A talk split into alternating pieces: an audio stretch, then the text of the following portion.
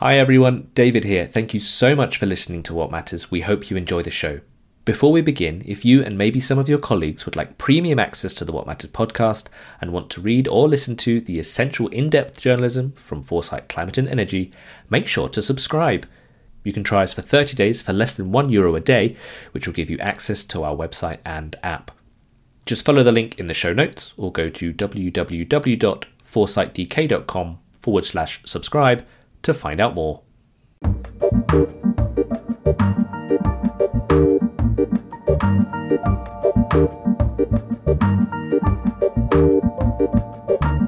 Hello, and welcome to episode 14 of Watt Matters, the podcast from Foresight Climate and Energy, coming to you from the IEA's 7th annual Global Conference on Energy Efficiency and the Confederation of Danish Industries EE Solutions Summit in Sønderborg.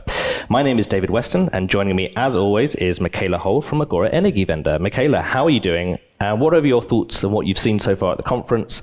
And where do you see energy efficiency in the European Commission's agenda at the moment? Um, thanks. It's great to be here live. First time we have the guests live. And it's great to feel the spirit here. Sønderborg was declared the energy efficiency capital of the world. and my hope is that it creates a big empire very soon. Mm. Um, and you feel a little bit the spirit of the place uh, where solutions have been tested uh, and very international crowd mm. here. So I hope that really this uh, this conference. Uh, sends messages to policymakers around the globe, including also in, in the European Commission mm. and in Europe more general. Absolutely. Uh, sadly, uh, Jan Rosenow, our other co-host, can't be here in Sønderborg as he's sunning himself in the south of France at the European Council for the Energy Efficiency Economy Summer Study. Uh, but we'll catch with him, catch up with him next episode, um, where I'm sure we can all compare notes uh, on what we've heard this uh, this week. Uh, Foresight has just actually just launched our special print issue on energy efficiency, which is available around the conference and online. So do make sure you check that out. Um, I think the theme from the last few days of the conference has been about energy efficiency is a global problem, uh, but can also be solved by international cooperation through discussion and collaboration. In this episode of Watt Matters, we want to look at how other parts of the world are tackling energy efficiency. Joining us this week on the podcast are Paula Glover, President of the Alliance to Save Energy in the United States, uh, Melanie Slade, Senior Program Manager for Energy Efficiency in Emerging Economies at the IEA, and Andrea Voigt, Head of Global Public Affairs at Danfoss. Thank you all so much for joining us today. Just briefly to begin with, I'd be really interested to hear from each of you about what you've heard and seen this week and whether energy efficiency really is here to uh, really is here to stay. Melanie. Thank you. Um, well, I very much hope so. That's where, that's where I'll start. And I think that, um, as you said, the, the spirit has been great this week. Um, there's been a sense of urgency that we've not seen for the 30 years I've been working in energy efficiency. So it really does feel like um, there was a conversation as whether energy efficiency's time has come, energy efficiency's time is now. But we've heard all of these phrases uh, this, oh, this week. We know them. We know yeah. them very yeah. well. But, yeah. but, but we, we get a sense of belief in them, I think, through through um, the enthusiasm that's that's been shown, and and through having so many ministers and leaders of industry coming together to talk about energy efficiency, because that in itself is an extremely unusual thing. Mm. Um, it usually gets um, delegated to, to, to, to, the to the workers, um, right. but not so much getting this high level, high level, yeah. uh, uh, priority. So I really do think uh, it's it's the, the, the winds of change are, are, are here. Mm. Paula, how, how do you, would you reflect on this week? Yeah, I think I would I would agree with what Melanie has said, and I think there's something about being in a in a space with people who have share your perspective and the importance of the work that you do. And so there's always kind of constant learning um, that you can take with you when you're isolated in audiences that may not have the same level of information or even the same level of interest. And so I thought for me for this week, that was really also really incredibly important um, just to hear where other folks are around the world and how they're thinking about efficiency, um, and specifically what kind of messaging we should be sharing out to increase the enthusiasm of what efficiency can mean for us in our energy economy. Uh, Andrea, any thoughts for this week? Yeah, well, totally agree yeah. with everything that, that was said. I think perhaps to add to um, to the points that were made already, which uh, yeah are spot on. Obviously, first of all, I, I was really super pleased when I heard uh, Sønderborg, the capital of energy efficiency yes. in the world. I found that really, really, really yeah, very cool. Great. Yeah. yeah.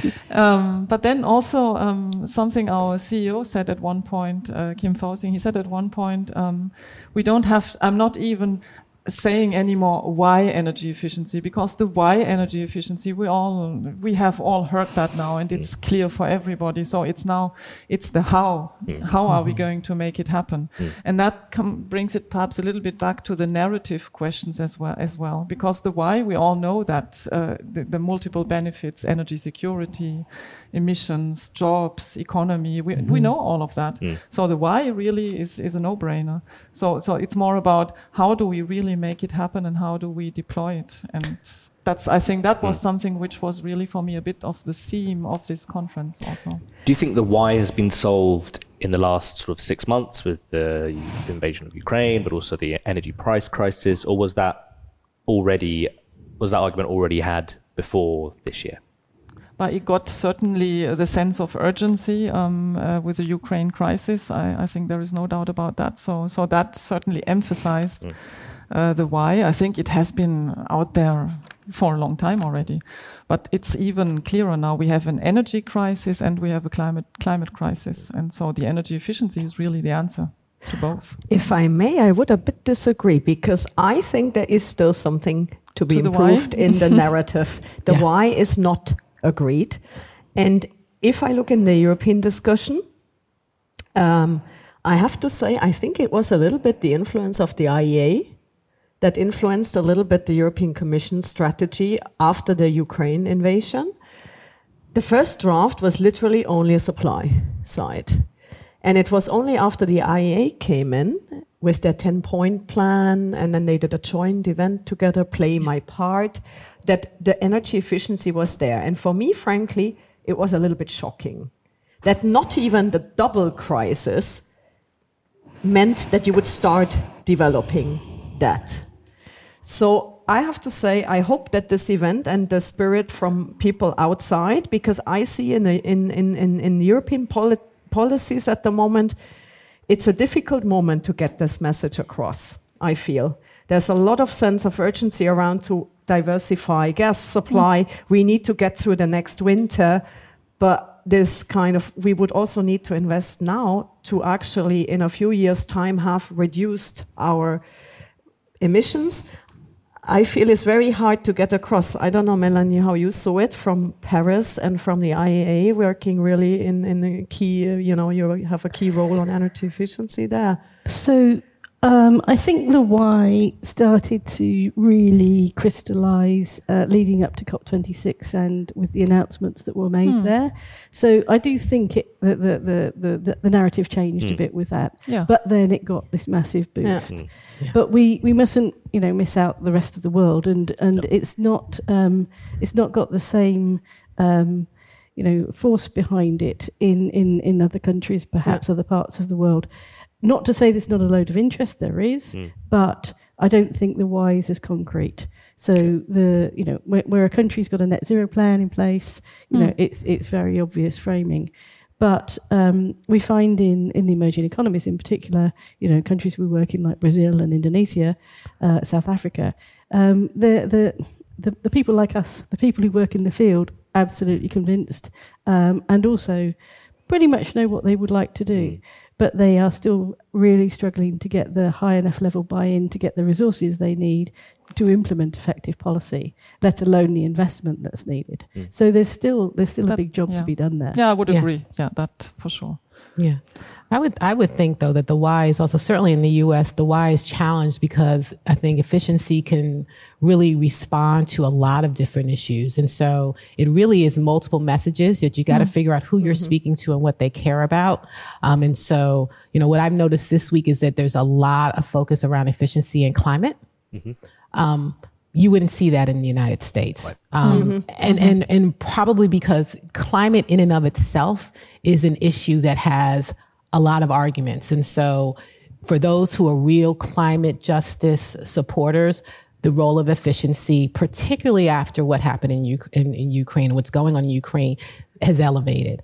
But quite frankly, um, the conversation we had this week about consumers mm-hmm. and energy savings, that also resonates with a different type of audience. And when we think about policymakers, we have to think about their mm-hmm. constituents and then think about messaging that is going to really move them in a way that we think is going to be good for what we want, but also for their constituents. Because at the end of the day, they do need to be concerned about those individuals who vote for them. Mm. And mm. so we have a responsibility, right, to message in a way that they're going to be thinking about this vote, this support is meaningful to the people that I represent back home. So are the motivations for energy efficiency different in the US? It's di- it's multi-layered right. is what I would say. It's not necessarily different, but it's not just climate mm-hmm. and it's not just energy security. Nope. Um, it's also energy burden, energy insecurity because those are energy poverty. Yeah, it's yeah. all of those things. And sometimes you do have to highlight one piece versus the others because you're trying to attract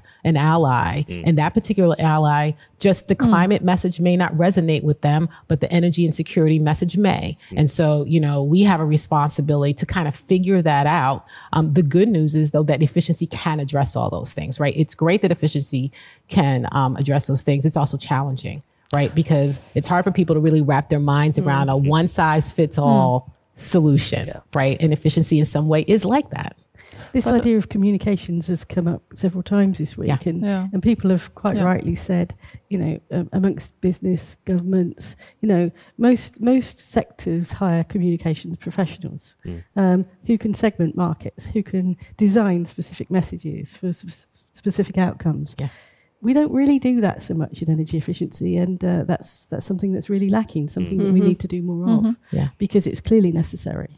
Yeah. Mm-hmm. But uh, I also think that the points that you were made uh, that you made, I think that's true for any region in the world. Absolutely. I mean, yeah. yeah. You always have different audiences, and and with different audiences, different messages resonate. And, Absolutely. And it also depends on the context, uh, in on the political context in the respective regions. Also, and for energy efficiency, since it is so broad, that's even yeah. more true. I Absolutely. think something what what really for me stood also out at this conference um, was that uh, in many panels it was very much uh, energy efficiency was very much linked to appliance efficiency. So mm-hmm. there was always this link mm-hmm. to, and, and when I say appliance, household, um, I don't know, refrigerator or split mm-hmm. air conditioner or whatever, mm-hmm. it was always a very often referred to that. We need efficiency standards, and uh, many regions in the world don't have them yet, so they need to come.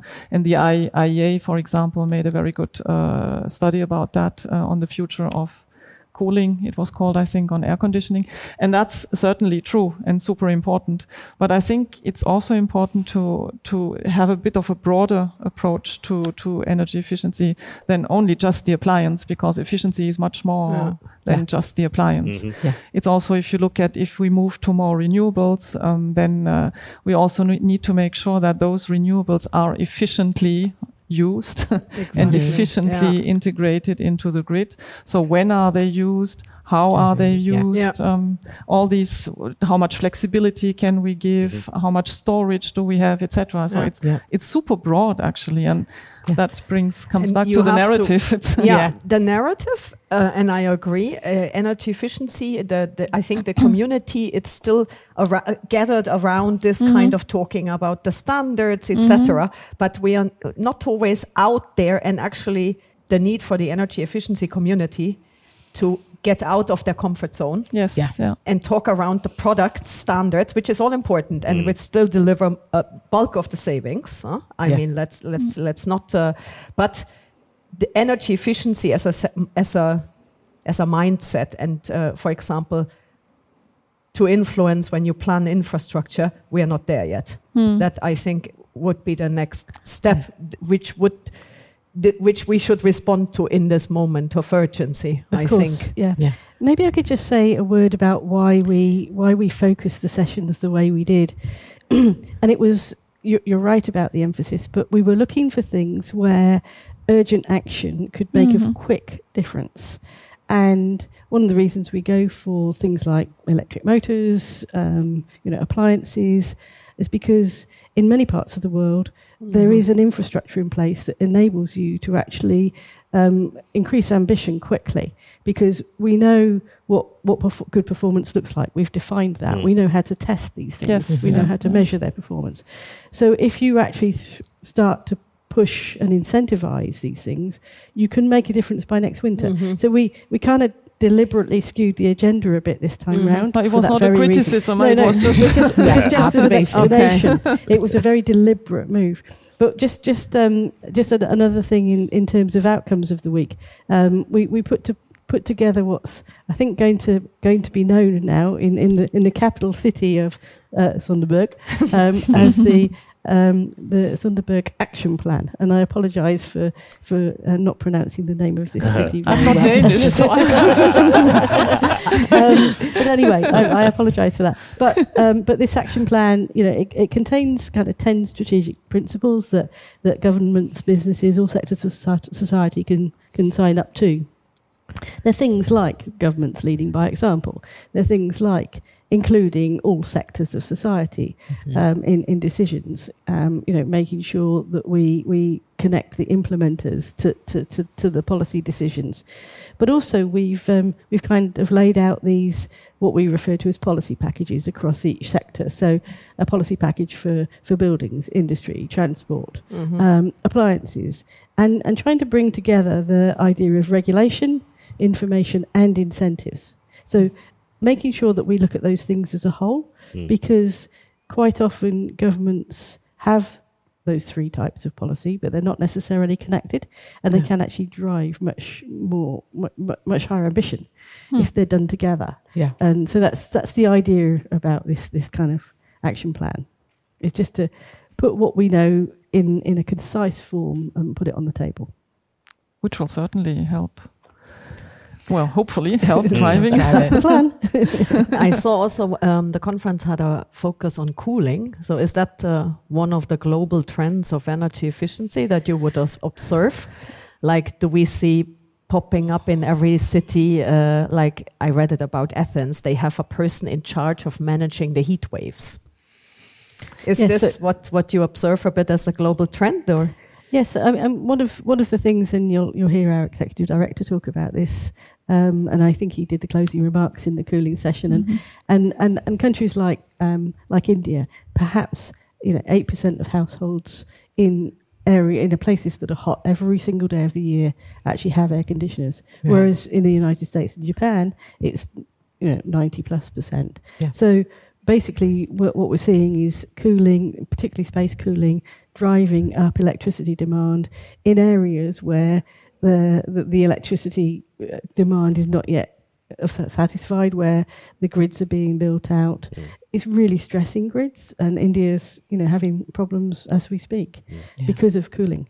Um, so yes, it's hugely important. But it's But also, we we also see. Sorry, just one Mm. last thing. We we think we see that from the future of cooling, you can double the efficiency Mm. of the existing stock or, or the Mm. products that people buy. Sorry, by by by upping standards. Right. They're there. They're within the market. They're just not being purchased. So Mm. so that it's one of those things that can be done Mm. relatively quickly.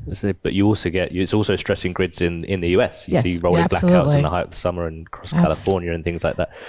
Is Yeah. the US looking into increasing standards and efficiency of those of the cooling products? And I think labeling? there is the DOE is looking at increasing standards, but you know the way that we are structured, and, and I think it's really important for people to remember that. Um, right, some standards are established by the Department of Energy, some standards are established by the EPA. Building codes can be only adopted by localities. And so we've got a mishmash of different types of policymakers who can approve. Um, it's good because we as Americans like to have this set of set of independence and, mm-hmm. and, and that kind of freedom. Um, it's challenging because when the people who are in charge change, mm-hmm. then the rules can change. Mm. And so for us at the Alliance, we are always looking at things that we believe we can get folks from both sides of the aisle to support and agree to because what we don't want to see happen is to see a gain with one administration and then have it taken away by another administration and then maybe you get it back and then maybe like that's just not a sustainable model and it doesn't really move us as a country forward. I think the cooling issue is super interesting to me, um, even in the United States, because one, our grid is right? We have resiliency problems with our grid right now.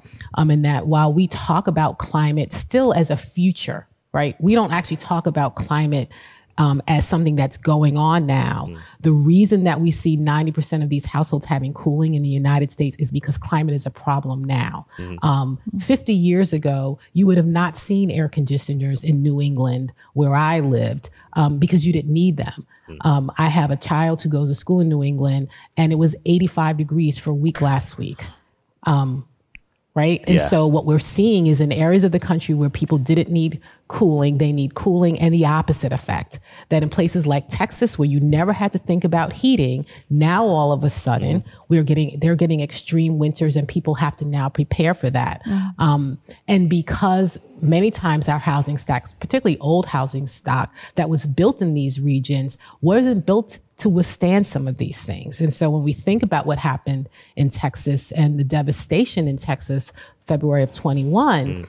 we can talk now reflectively about how having better insulation in those homes would have helped those individuals. But we have to re- remember that 50 years ago, people didn't think they were going to, ha- they didn't have below freezing weather. And so they didn't have to insulate mm-hmm. their homes. And now we're coming back and, and you're trying to convince someone to make a $7,000 investment that's super hard, mm-hmm. right? Mm-hmm. That's just a really, really hard to, to, thing to do. And all of that is driven by climate. It's mm-hmm. not the mm-hmm. narrative that we talk about. We don't talk, we talk about climate. Um, and I've heard people say, well, you know, in 2050, I'll be dead. So why should I care about that? And so you're trying to say, yeah, but it's actually happening right now. It's actually not in 2050. We're actually already suffering from it now.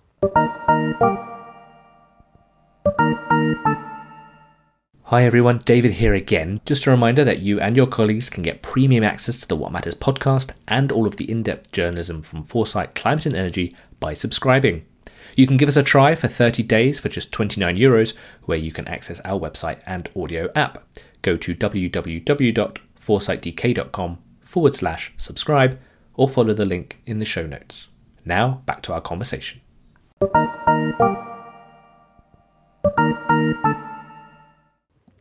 Um, with the recent White House and EU Commission announcement on a EU US Energy Security Task Force yeah. um, a few weeks ago, and there was a joint letter looking into minimum, minimum energy performance standards. Um, but some Congress members felt there was too much focus on LNG and not enough on energy efficiency. Would you agree with this? And what are your thoughts on the task force and what should they be looking into? Yeah, I mean, I think there was a real focus on LNG because of the moment, right? right. And so it's an interesting dynamic. This is all politics. This is mm-hmm. actually, I don't think this is, has very little to do with actual process or mm-hmm. even really, but it's politics. And so yeah. what happens is you have folks who actually didn't think about efficiency prior to the war in Ukraine. It was not on their yeah. mind. But when people started talking about LNG, then efficiency became important because that was the counter to LNG. Yeah. So if I'm to be honest, my concern would be the war ends and we're no longer talking about LNG, and these folks are not talking about efficiency either, right? Because efficiency was just something that really was a great counter mm. to what's going on. Um, I, though, think, and I feel enthusiastic because I think our president really is thinking about efficiency in mm-hmm. in context of a clean energy transition. Right. Um, and one of the things that he said in his State of the Union early this year was that with efficiency, households could save about five hundred dollars a year.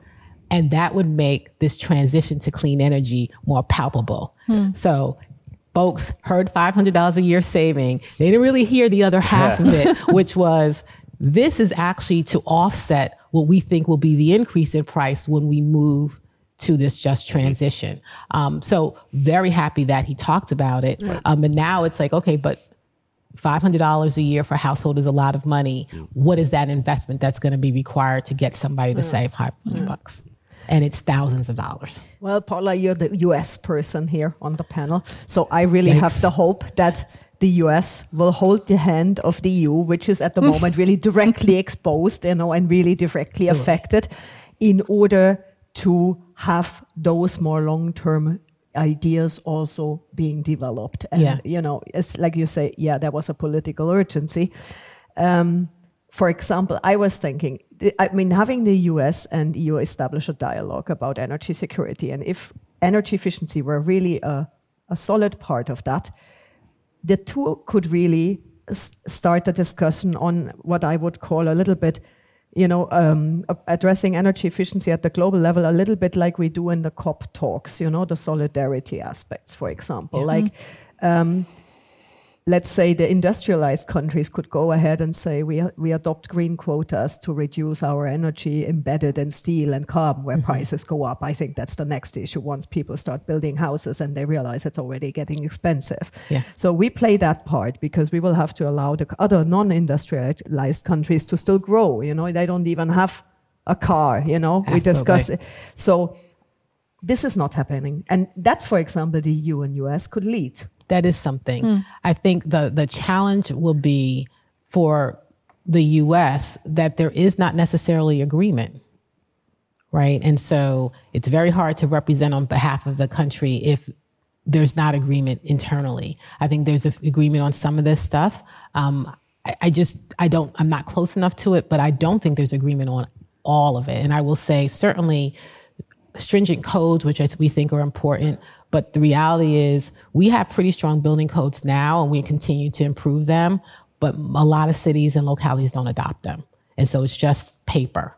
Um, and so then it, there does become, and I would expect there to be a dialogue of, you know, if the U.S. is going to push these kinds of policies, we need to be doing them back at home, or you're a hypocrite.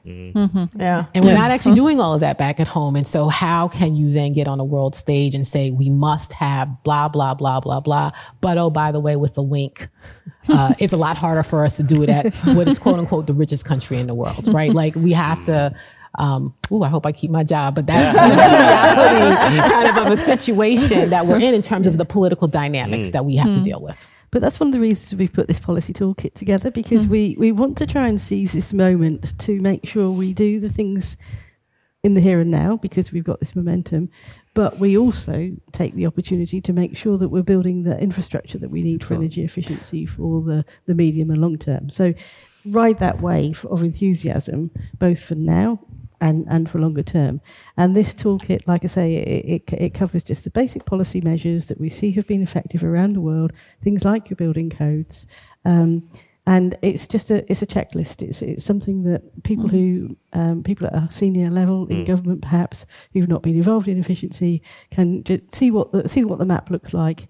Um, And many countries will have these things, parts of these things. Some people will have most of them, but in, in all cases, they could be done better. Yes. And that's always the thing. Like you say, you've Yeah. got your codes, but you, you, the implementation can be can be improved. Absolutely. Well, I think the implementation and, and something that uh, came out this morning in, in two of the panels um, here uh, this morning, um, where also the, there was a very strong um, point made about the need for teamwork, actually, which I which I found I never really considered it uh, under that ang- well I, I knew that of course you know that people should work together and that there shouldn't be any silos but i never really um, projected it on a case like sønderborg or a city where where really you you have a very tangible um, translation of teamwork, of bringing the different players together, of bringing the utilities to the table, of bringing the industry to the table, the citizens coming back to what you were saying, and, and the narrative as well. So, so also in terms of the policy recommendations, I don't know what exactly in detail is in there, but but hopefully it's something we can also use to to push this idea of teamwork when we take it to a to a regional or to a local or to a city level because otherwise it's yeah It's teamworks, but it's also skills. and skills yeah Your- that was your- the other yeah. point that came up this morning Your yeah. boss was talking this morning, and then he said, "Yeah, we inform the people here in Sønderborg. We in, in- we inform them, and if they are connected to the district heating system, then they can get the advice there. And Mm-hmm. otherwise, we will tell them on when they could install a heat pump. But this is paradise.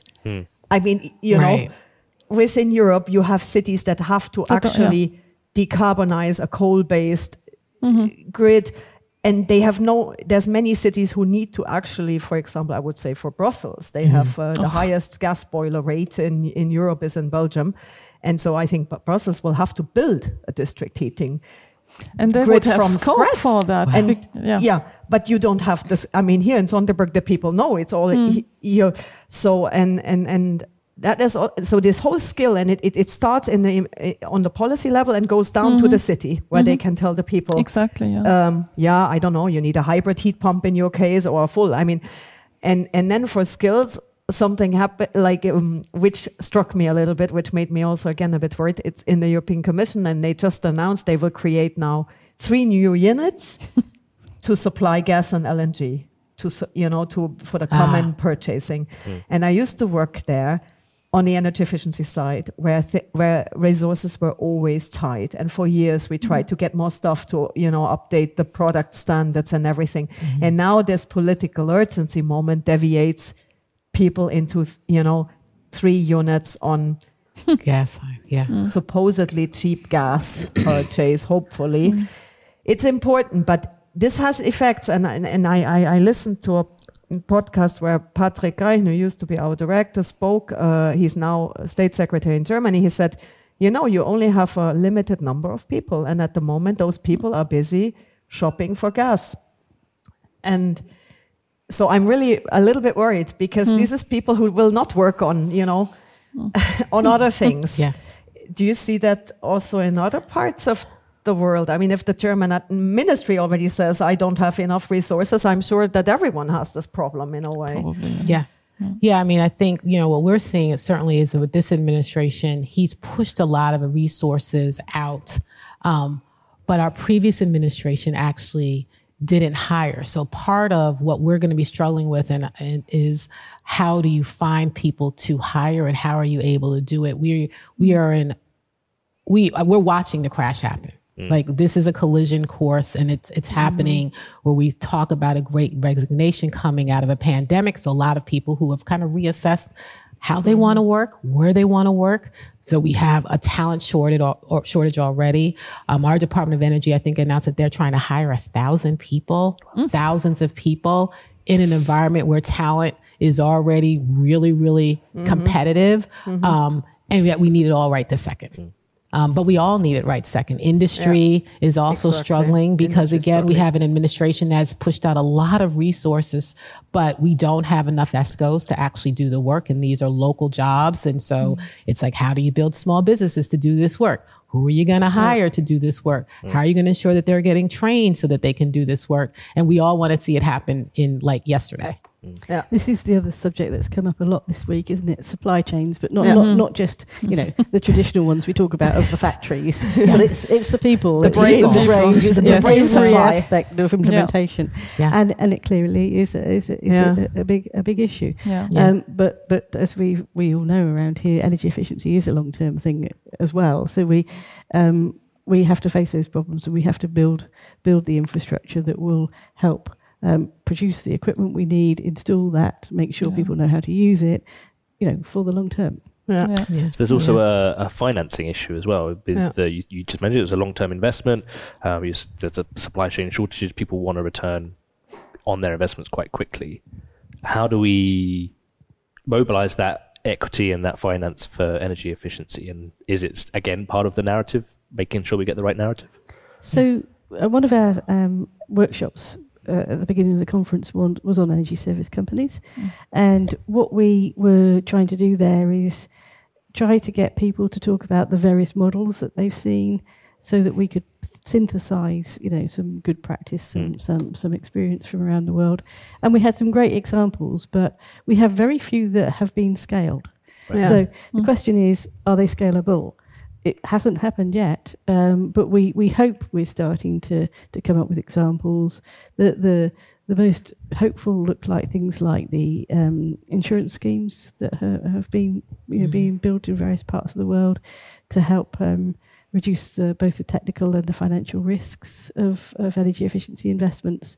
But there's a lot that governments can do to create an environment where energy service companies can thrive. Mm. You know, sometimes um, there are legal reasons why they, they can't operate. So if you take a, an Indonesian example, um, Indonesian mu- municipalities aren't allowed to enter into contracts that are more than a year because they're not allowed to take on a responsibility that may actually belong to the next elected local Oh, wow. government. So that year. completely Wow. kills the idea of an energy service company.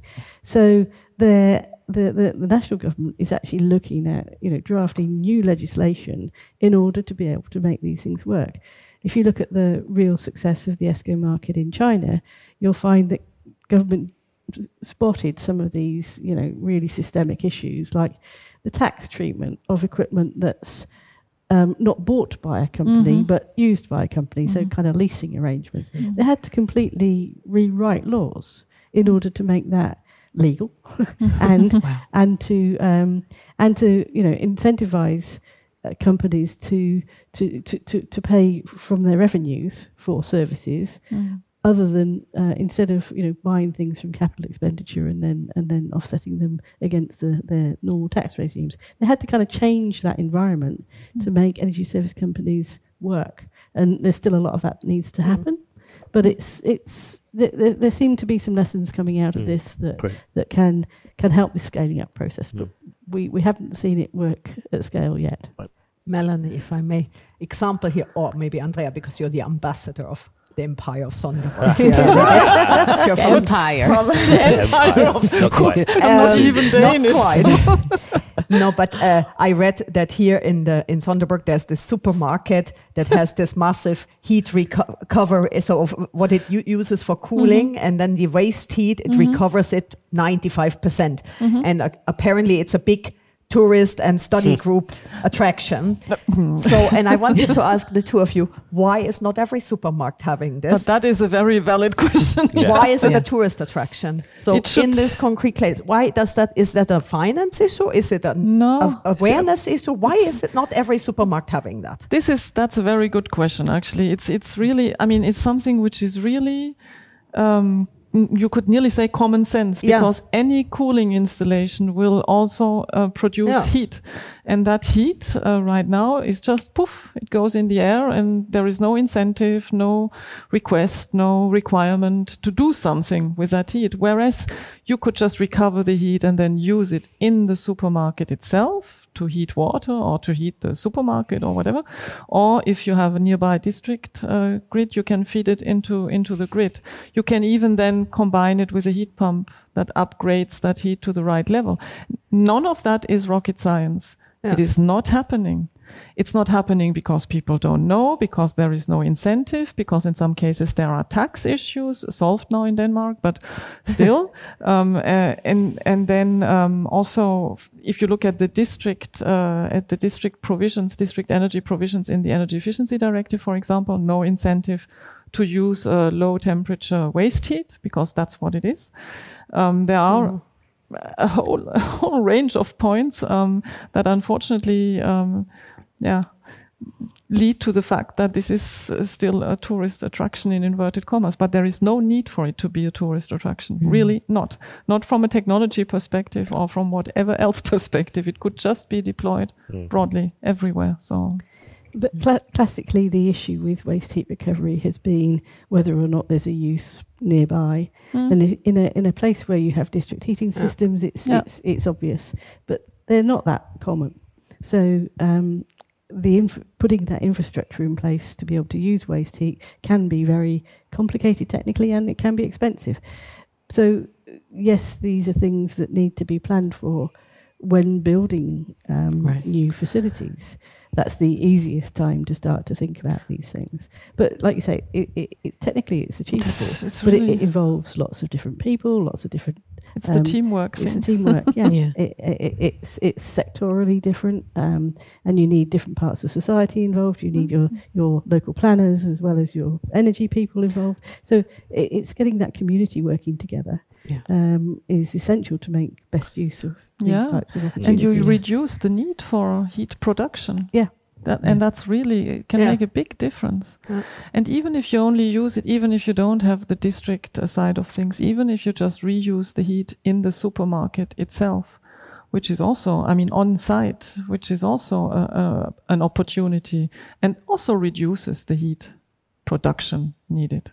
There is, there is really the other big example that also came up at the conference, I think, a couple of times were data centers. Same, same Yeah. story. Absolutely, yeah. Because you need to cool the data centers, you will have the waste heat from the cooling. What are you doing with the waste heat? I mean, coming to the end of our time here. We sh- I'm sure we could do another whole hour on Ah, energy yes. efficiency and around the world. One thing we ask all of our guests uh, on the podcast is if they could look into their crystal ball, what do they see the energy landscape looking like in 10 to 20 years' time? Um, Dreaming aloud. dreaming is Dreaming allowed, aloud. absolutely. Uh, Andrea, what, what, would- what would you like to see in 10 to 20 years' time? Oof, dreaming aloud. I would see uh, a total phase out of fossil fuels. I would see uh, then consequently renewable energies and an integrated energy system where we don't think silo, but where we really do what I was just saying, where we combine um, um, the heat sources with the heat demand and where all those synergies are being used uh, 100% and therefore reducing the need for feeding in more and more energy and then really making the broadest use of energy efficiency possible in that sense and also of course in the sense of energy efficient appliances. If we could have that i think we would solve our problems. And are you hopeful that will happen? i am yeah, I think I'm an, optim- I'm an optimist. I think we are on a good on a good way. Mhm. Now we have to really pull it through. Mm. But the technology is there. So from a technology perspective, yes, the pressure is there. We need to get the narrative on the energy efficiency right as a real cat- catalyzer. Catal- Mhm. Catalyzer. Yep. um, yeah, Yeah. and and some policy framework to give the final push. Paula, Yeah. how about you? What does it look like in 10 to 20 years' time? Yeah, you know, I would say 10 to 20 years time, we've done a couple of things. One, we understand what it means to engage a community around these issues so that we are actually listening to community, community needs mm-hmm. and then acting in that way, which mm. is very new for us and it's kind of probably take the first five to seven to even really do it well. Um, but then secondarily, a result of that would be that we would have an industry, um, and particularly a sector that is far more reflective of the population that we have in the U.S. Um, because that diversity will absolutely, I think, make us better in terms of the types of ideas that we have. Far more creative in terms of solutions. Um, also, I think just engage more people in that way. And we have a long way to go, but I think you know the priorities that the administration and that we've set forth as when we talk about a just energy transition, that is a big chunk of what we're talking about. Um, it's the hardest part of the work because it's the thing that we've never ever done before. Um, but I, I do think in 10 to 20 years we will have done that, if for no other reason because we have no choice. Um, we we just if you don't include everybody, it's not going to happen. And I can add something because I saw you featured in a book about superheroes. Did you? I saw it on your Twitter account, and you will have inspired these kids with I energy hope so. efficiency, and they will then be able to implement it in ten and twenty years' time. I hope so. I will t- share with you. My, I have a 25 year old son who actually works in energy efficiency, Wow. um, which is a complete shock um, because he was a history major. Oh, wow. And so, you know, to have him come home and say, Hey, Ma, do you know what a heat pump is? And you're like, uh, Yeah, I've heard about I'm actually quite familiar with it. It's really super exciting to see Amazing. him be excited about yeah. what this can do. Melanie, what about you? What's your vision for the future? Well, the, the, I think that the, the community angles are, are really important, but I'd like to take that one step further into small and medium sized businesses mm-hmm. because it's there mm-hmm. that we Yeah. we just don't see an incentive to invest in efficiency. Um, the companies are, you know, struggling with all sorts of mm. things, and at the moment we're really at a loss to to to help them with the transition. So, what I'd like to see is that there are technologies that are adopted at at scale by um, textiles producers, food and drink manufacturers, all of those um, companies that use steam and drying, you know, as in parts of their processes. Because at the moment we we don't have much to offer them. Um, that's that's of interest that they're actually going to get excited about. Yep. So uh, for me, that's the the, the thing we've got to crack. Absolutely. Uh, just finally, then, before we go, uh, we'd like to go around the table and uh, see what caught your eye this week, uh, whether it's something you've seen at the conference this last few days or something else that you've seen perhaps on social media or uh, anything like that. Michaela, what caught your eye this week? Um, crunch time in the European Parliament while we were here. Uh, they were expected to vote on, on new climate laws uh, and couldn't agree.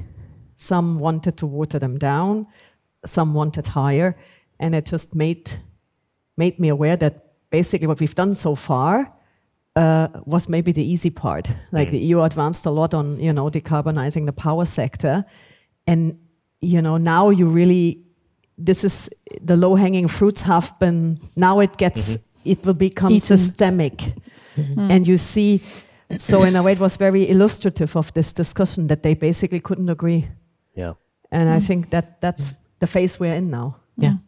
I think that's being seen in many parts of the world uh, as well. Uh, Paula, what about you? What caught your eye this You week? know, what caught my eye was something that was said the very first day of the conference, which was framing efficiency as an investment as opposed to an expense. And we always talk about efficiency as an expense, Right. but we don't talk about it as an investment. And so, one for me, that that was the very first thing I heard. I was like, ah, I'm using that because I do think, especially as we talk about small businesses and even enacting policy, we do have to think about this. That this is a long term investment, just like in the States, we invest in education, we invest in lots of other things that we believe will make our country better. We need to think about efficiency as the investment today that's going to With make us better with that long term horizon. Uh, Andrea, what caught your eye? What caught my eye? Uh, a lot of things, actually, but maybe two. One um, that uh, cooling really got a got a specific spot a- at the conference um, with a dedicated session, which really positioned it not just as as a as a technology, but really as as a, as something that tackles many different issues at the same time, from food security and energy security and emissions and health. Mm. That it's really very very cross cutting. It's something.